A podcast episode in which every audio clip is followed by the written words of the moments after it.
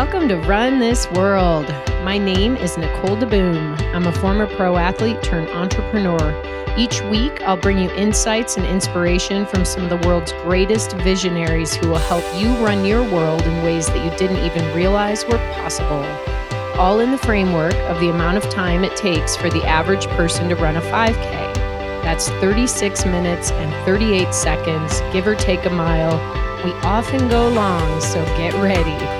Thank you for spending some time with me today. Now let's get this workout started.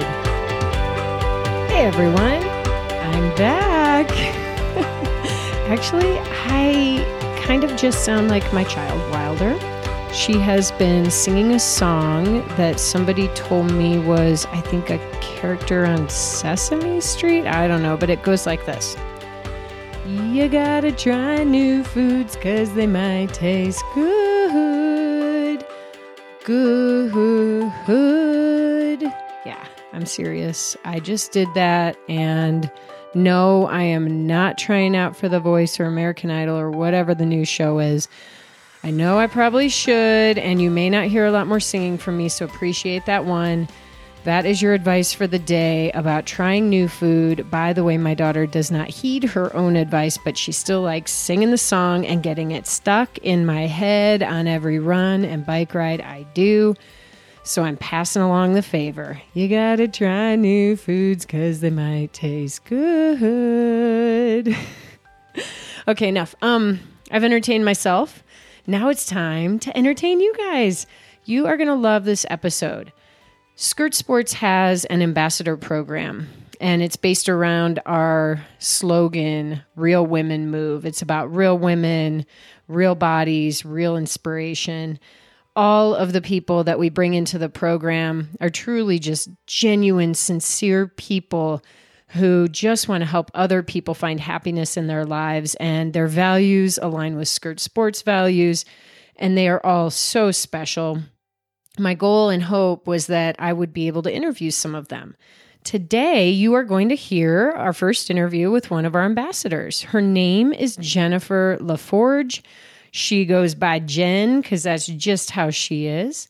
She's very cool and, as I said, very real.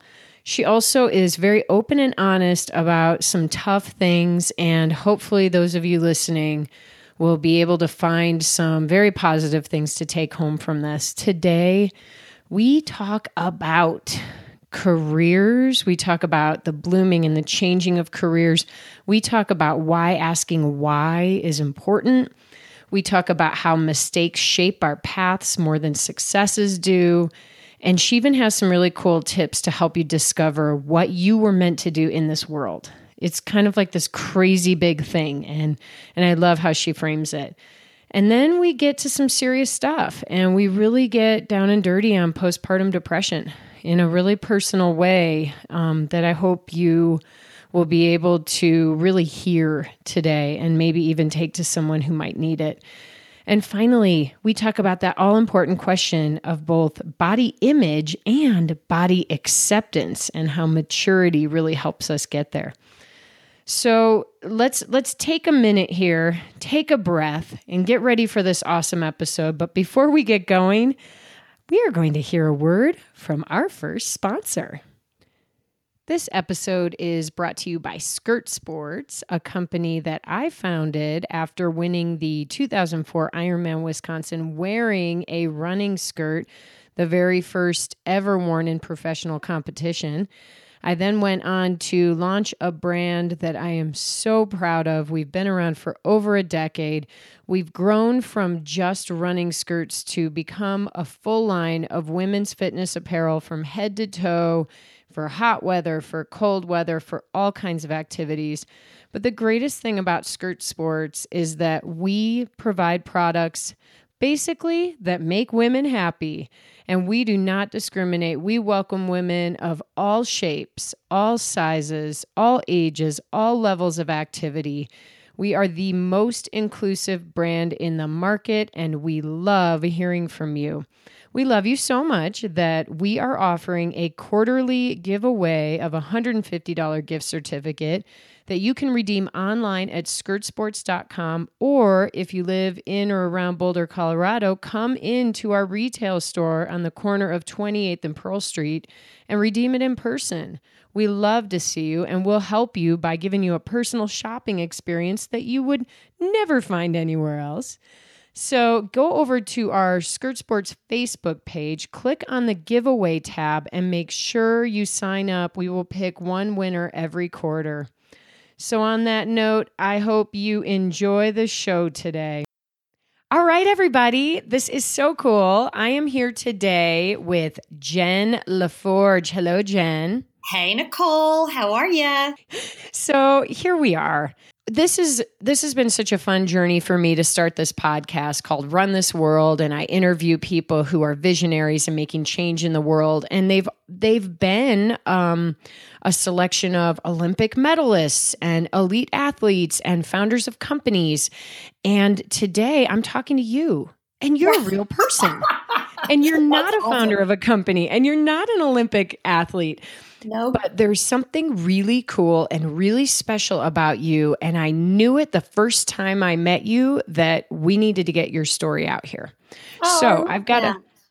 Oh, it's so cool. I've got to start. I've got to tell everybody how we met. Okay. Yes, All right. And you can add to this story. Um, but I was on a, a sales trip in Texas and I was visiting a store called Luke's Locker and they put up a, a little fun run and some people local from the community came. And we, of course, Skirt Sports, let all of our ambassadors know that I might be traveling around. And if anybody wanted to come and hang out, um, this would be a good opportunity. So, on that note, Skirt Sports has a large ambassador program around the country where we align with women who understand our philosophy and who are behind our Real Women Move campaign. So, we'll get into that in a minute. But it's cool because I'm standing there and it was a small turnout that day at Luke's Locker. And there were a few women, and one came in dressed all in skirt sports head to toe. And I was like, that's got to be Jen. I was tipped off that you were going to show up. And oh, sure yay, I love that. Oh, it's so cool. You, you know, the first, uh, right off the bat, it's just an immediate connection. You're just amazing. You're awesome. And within five minutes of meeting you, we were out running together. Yeah, well, the part of that that um, is a little crazy to me is it didn't. As I was driving there, I was thinking about this fun run, and I'm thinking, well, surely there's going to be some slower women because you know I'm like a 10 to 11 minute pace girl, and I thought this won't be a big deal, and there'll be some women I can hang with, and then you can tell them what happened when we started running. oh well it you know basically everybody took off and fortunately i was i was your pace that day baby. All well, you had I, to do yeah. Well that's gracious of you to say because i'm like oh sure she's won ironman competitions. This won't be a big deal. I mean i'm a two minute two hour 30 minute half marathoner. This should be easy. Well you know what's really cool is there are certain people who just they've got to get their workout in and it doesn't matter. But i've reached a point in my life where i don't care if i if i ask someone to run with me or people show up and we're slated to run together, I am not going to go off and leave them in the dust. And you know what? That day, that 10 minute, uh, 10 minute pace was absolutely perfect for me. And it, what was really hilarious is that our little run loop took us along like a frontage road of a highway. That's right. So here I am running with you, and we're having this insanely awesome and deep conversation running along a highway. yeah. Well, and you know, when you're when you're not the fastest runner, um, the way to my heart, it's not you know, you're an amazing human being on every level. But the fact that you not only ran with me, but you didn't make it a big deal. You weren't like, oh, I'm slowing way down to be able to run conversationally with you. It was just a run with a friend. And uh, I just want you to know, I'll never forget that. I really appreciated it. Well, you know what? Same here. And one of the reasons that you are on today and we're having this conversation is because you shared with me first and foremost, your professional journey. One of the first things I always ask is, what do you do? right? I'm curious. I like to know. And you were totally open and I was really blown away with the path you've taken. And so I really just want want to let you have opportunity to share with our listeners your path and your journey and we're to like we're to dawdle on some parts and pull out some pieces um, because I think there's a lot of lessons in there. Yeah, so um you know, it, it's to me, it doesn't seem that remarkable. I think for a lot of women, our own lives seems like sort of this pedestrian story that isn't that big of a deal, but um, it, it is kind of interesting. I started, uh, gosh, 12 years ago now. Uh, I started working for a large, large church in the Dallas area. Um, started in children's ministry, worked in different areas, got a little bit more education, and ended up working um, as a pastor um, for over a decade. Uh, so, real quick on that note, yeah. how many other women were pastors in the church? Um, well, none were ordained. There were a few that had the responsibility, but not the job title.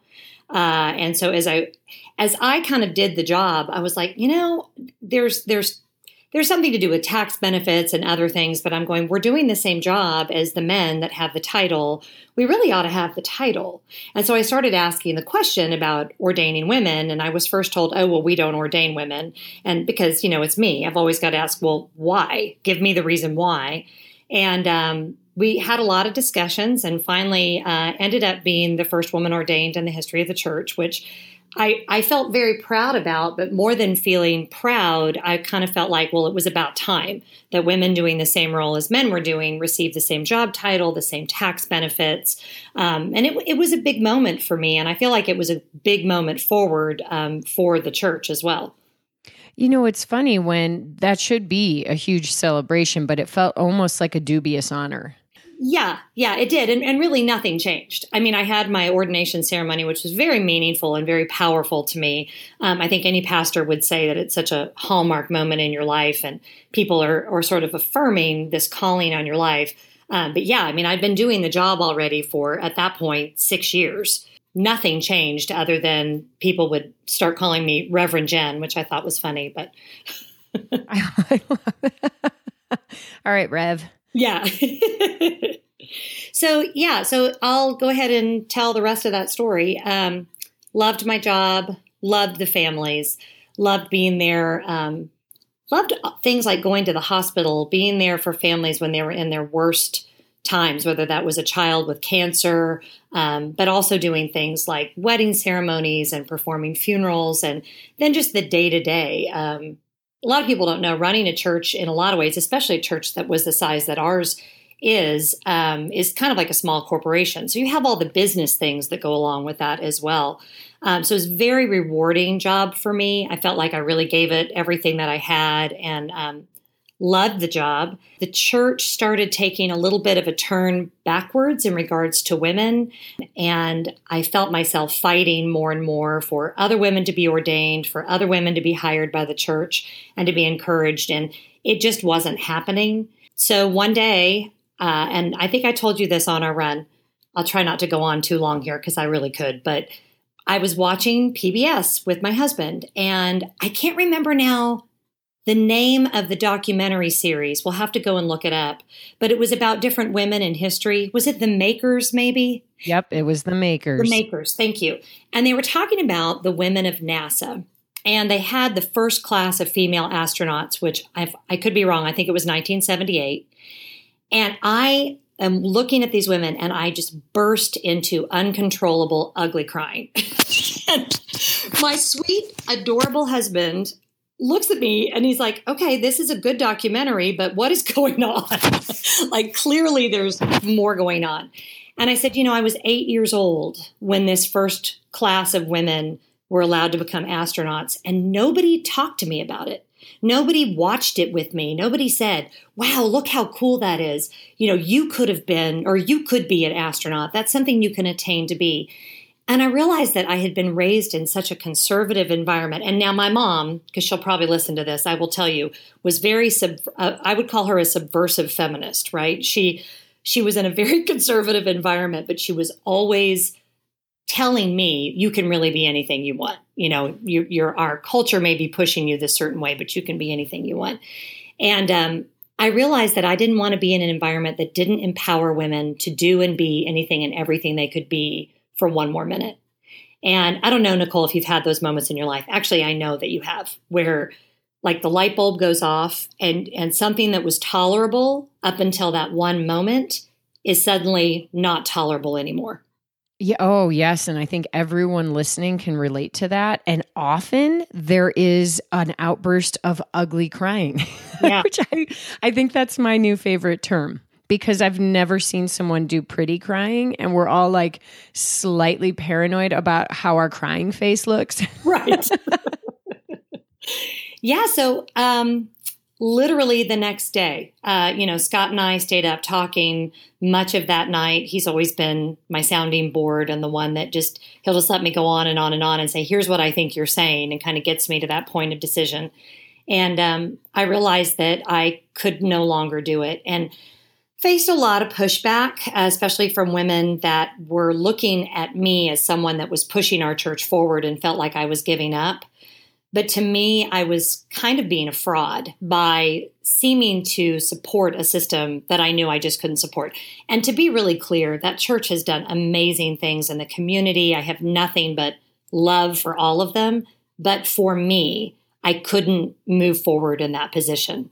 And so you knew it. Yeah and you had to you faced the facts and you didn't have the next career path but you knew you couldn't stay any longer hey this is a theme think about people who've been through divorce right. think about other people who are changing their careers you know whatever it is in life there comes a moment when you're like i have got to have one of the hardest conversations i've ever i'm ever going to have That's how right. did you do that so, um, someone told me a long time ago, and I don't remember where this came from, but you know, if there's anything worse than a dead body in the room, it's leaving the corpse to rot, right? so, when that's a very true and vivid point, it is right because when you know that the thing has died, it, it doesn't belong to you anymore, it's gone. You have to release it. You can't just sit there and pretend that there's not this dead body in the room. And so, it, it, it was this sense of urgency of uh, i had a great conversation with our uh, senior pastor our executive pastor. Um, i said really for me this is becoming a ethical issue um, and I, I, just can't move forward um, in my current um, environment. I gave my two weeks notice. I had no idea what i was going to do next. It was one of those moments where you're like, okay, I, I feel like there's a bigger plan here than what's right in front of me. And I'm just going to step out literally in faith and trust that, and I truly believe this, Nicole, every single human, right? There is a path that we're supposed to take. And it's frequently very circuitous. We go all different routes, and a lot of times our mistakes form that path more than anything else that we do. But when you know that it's time to step out, you just do it. And I think that your mission and your passion rises up to meet you. Wow, that is I mean, I'm relating to every part of of this story right now. I mean, the fact that your mistakes are in a sense more powerful than your successes Absolutely. and sometimes you've just got to take a step and you don't even know where your foot is going to land. And it's what holds people back and keeps them stuck in situations where they're stalled out um, because they, they feel this need to know where that next landing is going to be. Well, and it's it's all about fear and control. You know, I mean, you and I were chatting before we started recording about your adventure in the store, and you step out and yes, you have a plan and yes, you do your homework and, and you do all of those things. But really, when it comes down to it, if you wait until you have all your ducks in a row and all the perfect information to make a change or make a move, you're never going to do anything, right? You're going to stay right where you are, even if it's where you know you're not supposed to be. It's a really good point. The term paralysis by analysis, uh, right. this is a dangerous thing, really is.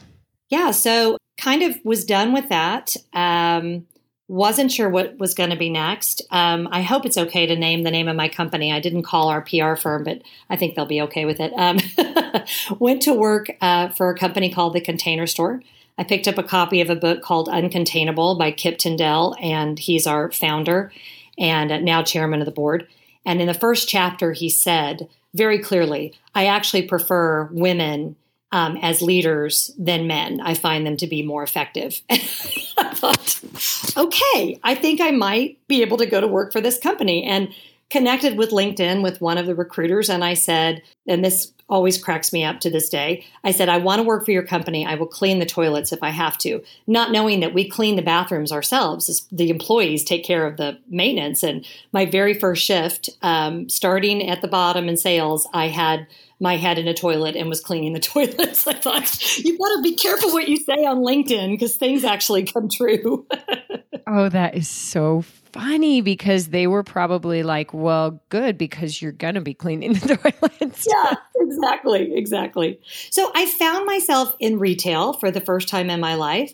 And I found a lot of parallels because at the end of the day, and Nicole, I think you're this way too, I just really love helping people. I love whether that's helping them work through their marriage or helping them get inspired to become the athlete they always knew they could be, or in my case now, helping them you know, get their home organized so they can have time to spend with their family because they can find their car keys and they can get out the door in the morning.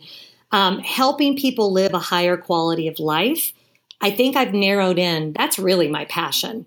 Um, with all the different fields I've worked in, everything it all comes down to that is helping them take where they are and and amp that up to the next level of where they could be.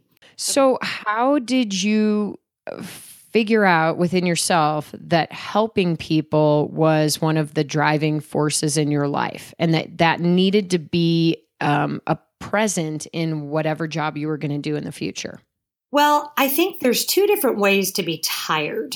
Um, there's a way to be tired when you're done doing something where you are completely drained and ineffectual as a person right? You're just we've all had for me that would be like if you if you made me be an accountant and sit in a room. Now someone who is an accountant would not say this but if you made me sit in a room with numbers all day at the end of that day i would be spent. I would have no emotional energy. I would have nothing to bring to anything else in my life.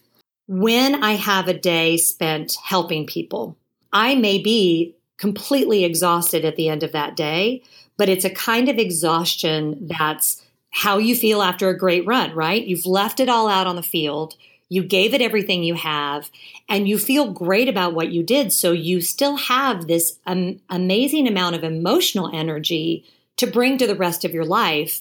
Because even though you gave it everything you have, it's it's um, life giving, not life draining, and that's how I feel when I am helping people. That is life giving to me, not life draining.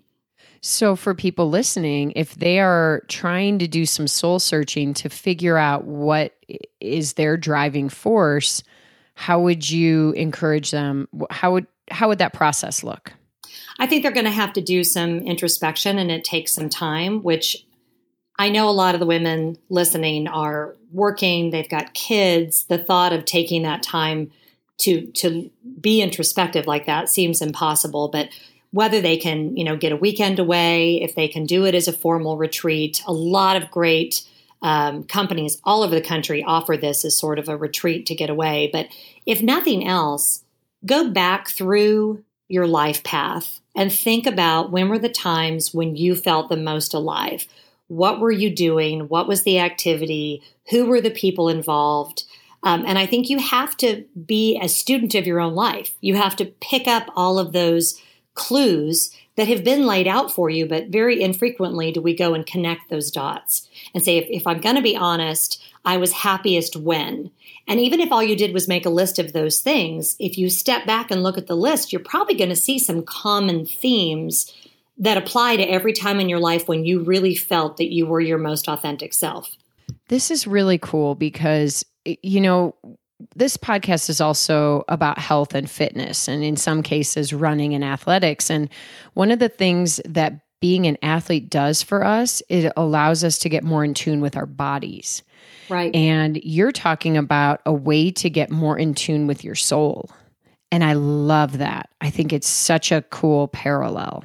Well, and it's all the same thing, right? I mean, I, I, I truly believe we were created mind, body, and soul. And in the modern world, we have done such a great job of dissecting those into different parts. But how often are we hearing now that, um, you know, emotional stress causes physical ailments? We know that.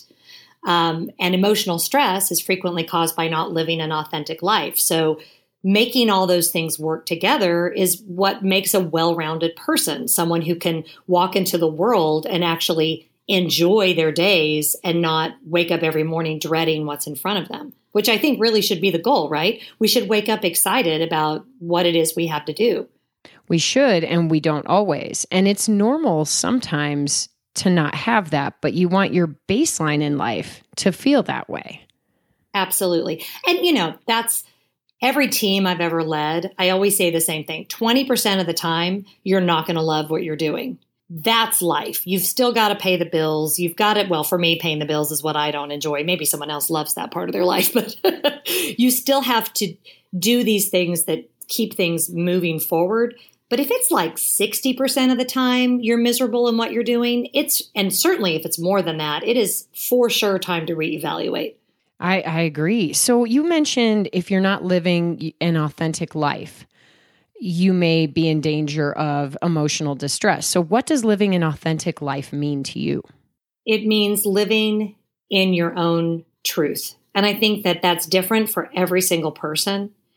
And if I'm working with a woman, whether that's just a friend that I'm talking to, or when I was in ministry, or if I'm, you know, chatting with someone at work, it's really obvious when someone really doesn't know their own truth. And I won't go into, you know, there's a lot of components to that. There's a lot of emotional damage that's done to people. There's a lot of abuse situations where we literally are blind to our own truth. And it takes some work to figure that out. For me, that meant um, a couple of years of some pretty intensive counseling, which was kind of tough because I was working as a pastor at that point, you know, counseling others and really realized I needed to do some work myself.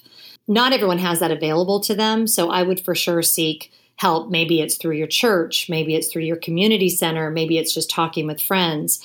But figuring out what brings me joy and how do I want to be spending my days and how can I craft a life that is moving in that direction. And it's not going to happen overnight.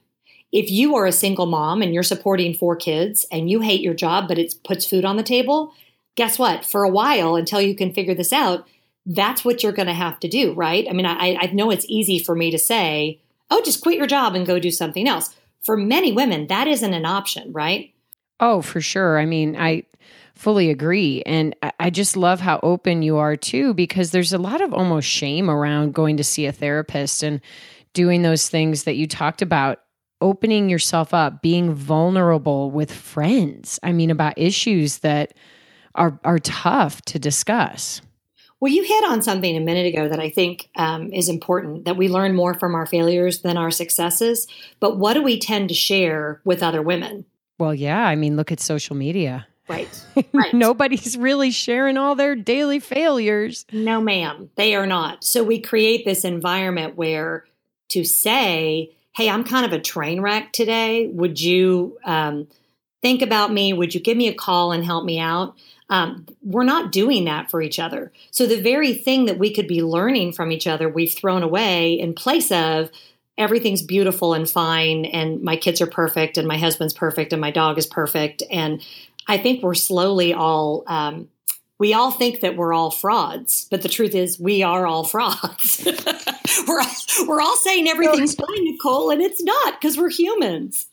So, if we can live as a fraud but say we're a fraud, are we really actually authentic?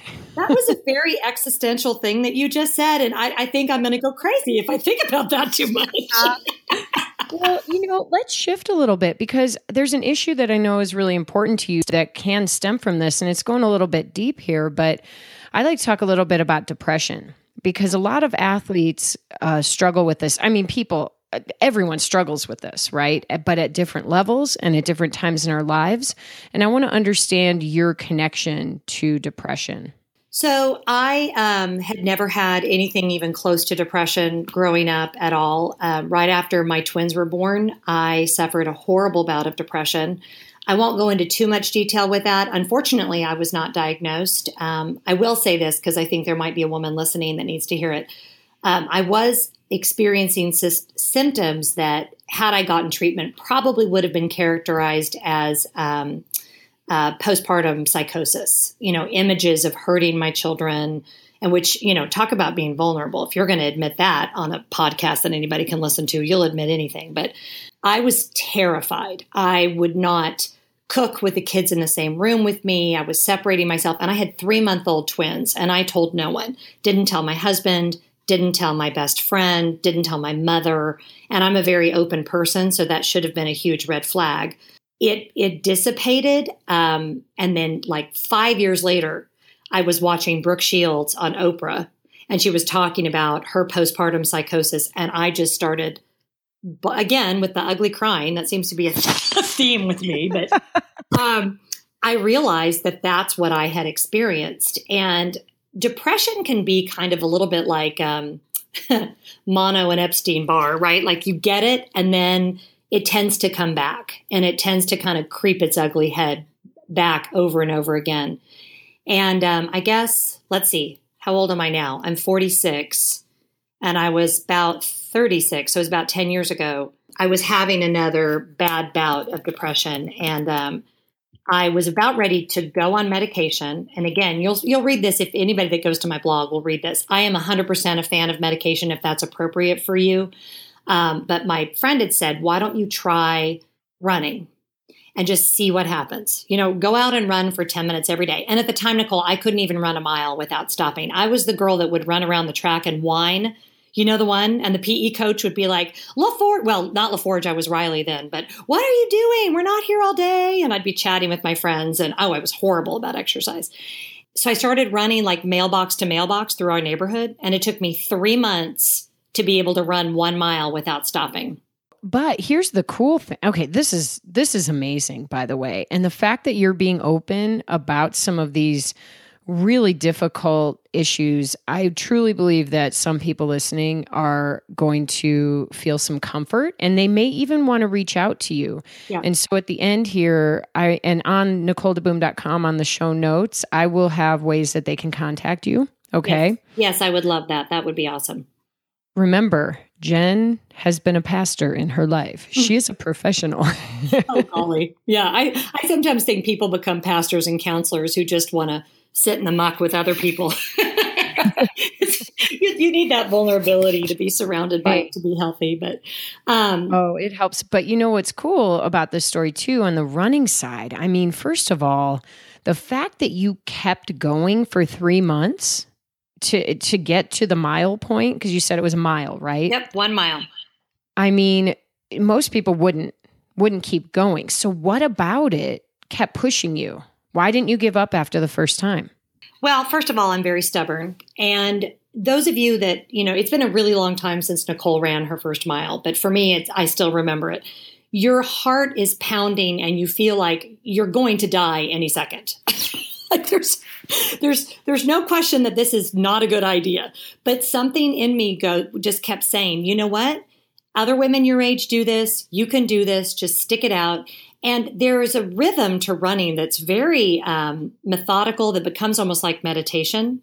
And um, you had just interviewed, it was amazing. And now I can't remember the name of who you were talking about meditation and running. Didn't I think you did somebody on a podcast? Oh, it might have been Molly Barker, the founder of Girls Molly. on the Run. That's right, because she was talking about how running can become meditation. And it it was slowly I felt like it was healing something inside me that needed to be healed. Um, I'd also recently lost my uh, my father, and there was just this whole thing going on, and it was a I was alone. I mean, think about it. Ten years ago, I had two seven year olds and a ten year old.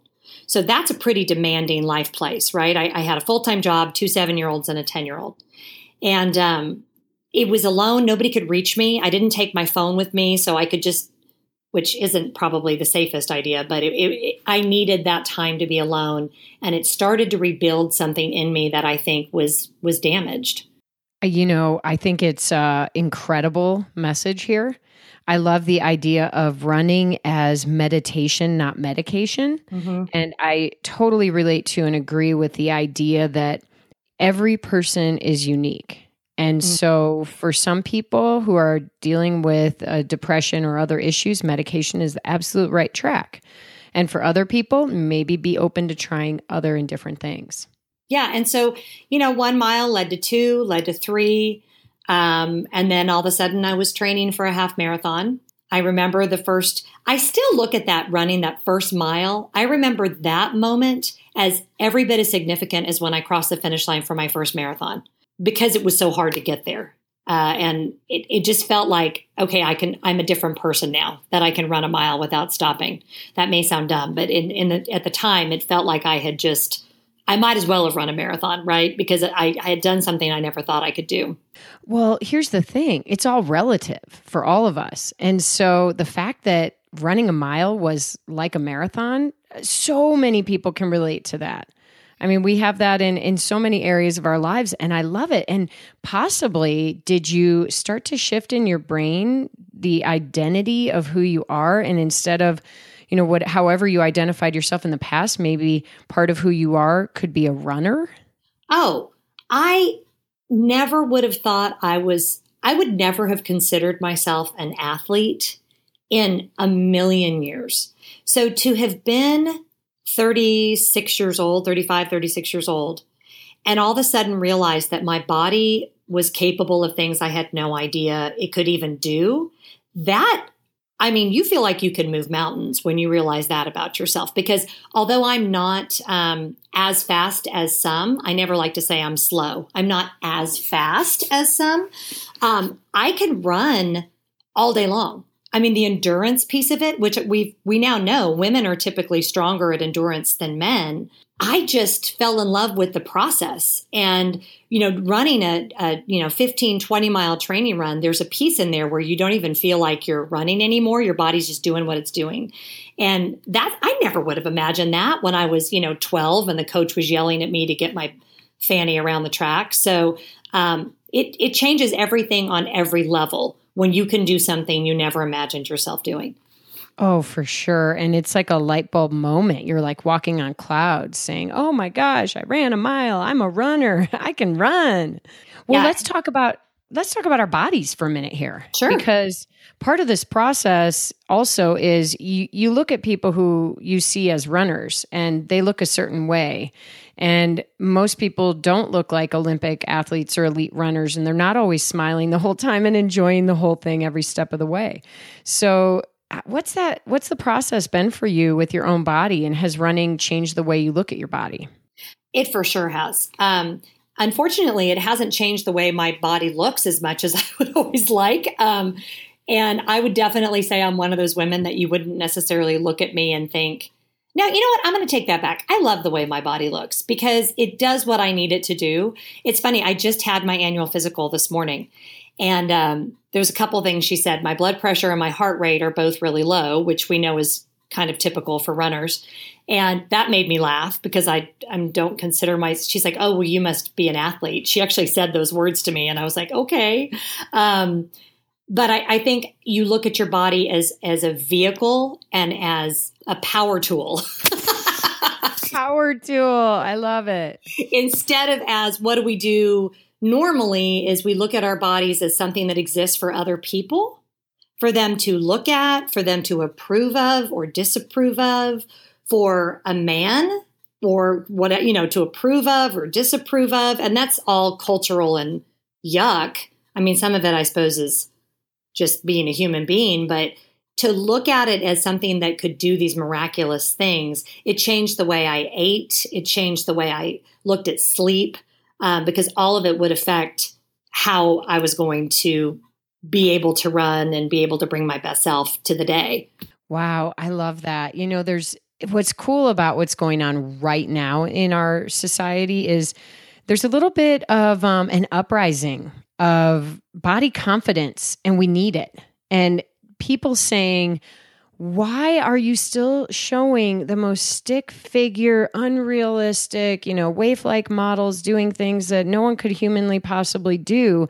And show me some real. Give me some real. I want to see real. Yeah. And uh, I just, I love this. I think it's so important. And the things you're touching on and the way you just stopped mid sentence said, hold on, I'm going to change that. I love the way my body looks. We all need to say that. In fact, say it right now if you're listening. Just say it. Yeah. I love the way my body looks. That's right. And the, the, I've had three children, uh, two of which were a set of twins that were like, you know, seven, seven, and six, nine when they were born. They were ginormous. I have, again, with the vulnerability, um, I have this big pouch that will be with me for the rest of my life unless I have surgery that represents the fact that I carried these huge twins. And you know what? It's okay. Like, I, first of all, Spanx exists if I want to go out to like a really nice dinner. That's true. and second of all, this is, you know, our bodies are, it's kind of like, you know, how they do history on a tree and they look at the rings of the tree? My body shows the life that I've lived. And so for me to in any way disparage how this body looks at 46 years old, I feel like I'm disparaging the life that I've lived. And I'm not going to do that. So yeah, I'm, I'm proud of, uh, of how I look and all of the the cellulite and the baby pouch and all that stuff. It's part of my story. I don't want to take that away. You know, there's um I've I love this conversation. There is so much of this that I'm relating to and I feel like sometimes we can't get there until we've gone through enough things in our life to reach a level of maturity and understanding and self-acceptance you know, on the way, we're kind of cocky and we're driven by ego and we're pushing, pushing, pushing. And at a certain point, it's like, enough. Mm-hmm. Come on, let's accept ourselves here. And on that note, it's partly, you know, we keep saying about how our bodies look, but it's really about how they feel. That's exactly right. Because you can look perfect. And if you're not healthy inside and you're dealing with fatigue, um, if you're not sleeping, if you have digestive issues because of a variety of issues. Emotional distress is a huge contributor contributor to all of that, right? To IBS and all of those different ailments that we have. Who cares what it looks like if it's not functioning in such a way that you can live your best life? You are someone that we all just want to get on the phone with every day. I could wake up and listen to affirmations by Jen LaForge. Oh, golly. Please, you know, I, so, I, that, uh, I need to say it to myself more more than anything. So if other people can benefit from it, then that's great. Well, you're right on there. It does start with ourselves. And you know, on that note, this has been such a fun conversation. We've hit the 5K mark, the average 5K mile time being 1147 minute miles, which is so awesome. And uh, we're coming down to the end here. And I'm thinking, this is where I ask every every person that I interview to give our listeners one piece of advice, one little snippet that will help them run their worlds in a bigger and better way than they did before. So, what's yours? Every woman listening, every person listening to this, there's something in your life that it's time for it to stop happening. Um, whether that's abuse, whether it's addiction, whether it's an intolerable work situation, there's something going on that you know it's time to put an end to it, don't wait one more day. Do that today. Pick up the phone, call who you need to call, schedule the appointment you need to schedule, have the hard conversation. Um, but life is very uncertain. So end that thing, that, that dead body that's in your room that you're not dealing with it, deal with it right now. And then tomorrow, it's time to move into the next chapter and see what's next in your life. Awesome advice. So let's get on living. How about that? I love it. Well, thank you so much for being on today. You are phenomenal. Keep doing wonderful things in your life. Everybody in this world is benefiting from you being here. You too, Nicole DeBoom. All right. We'll see you next time. That was a really, really cool interview. I wish I could have done that one live. She's just such a joy to hang out with. And uh, hopefully, you all know people like Jen in your lives. But if you don't, you can always come back and listen to this podcast as many times as you want. And by the way, reach out to her. You can find her on Facebook. Jennifer LaForge, um, Running for My Life is her blog. And you can find her on Facebook that way as well. And don't forget, at the end of the day, this is very important Stick this one in your head. You ready? You gotta try new foods cause they might taste good. Good. All right. We're over and out. And you know what time it is. It's time to run this world. Have a great workout. See you next time.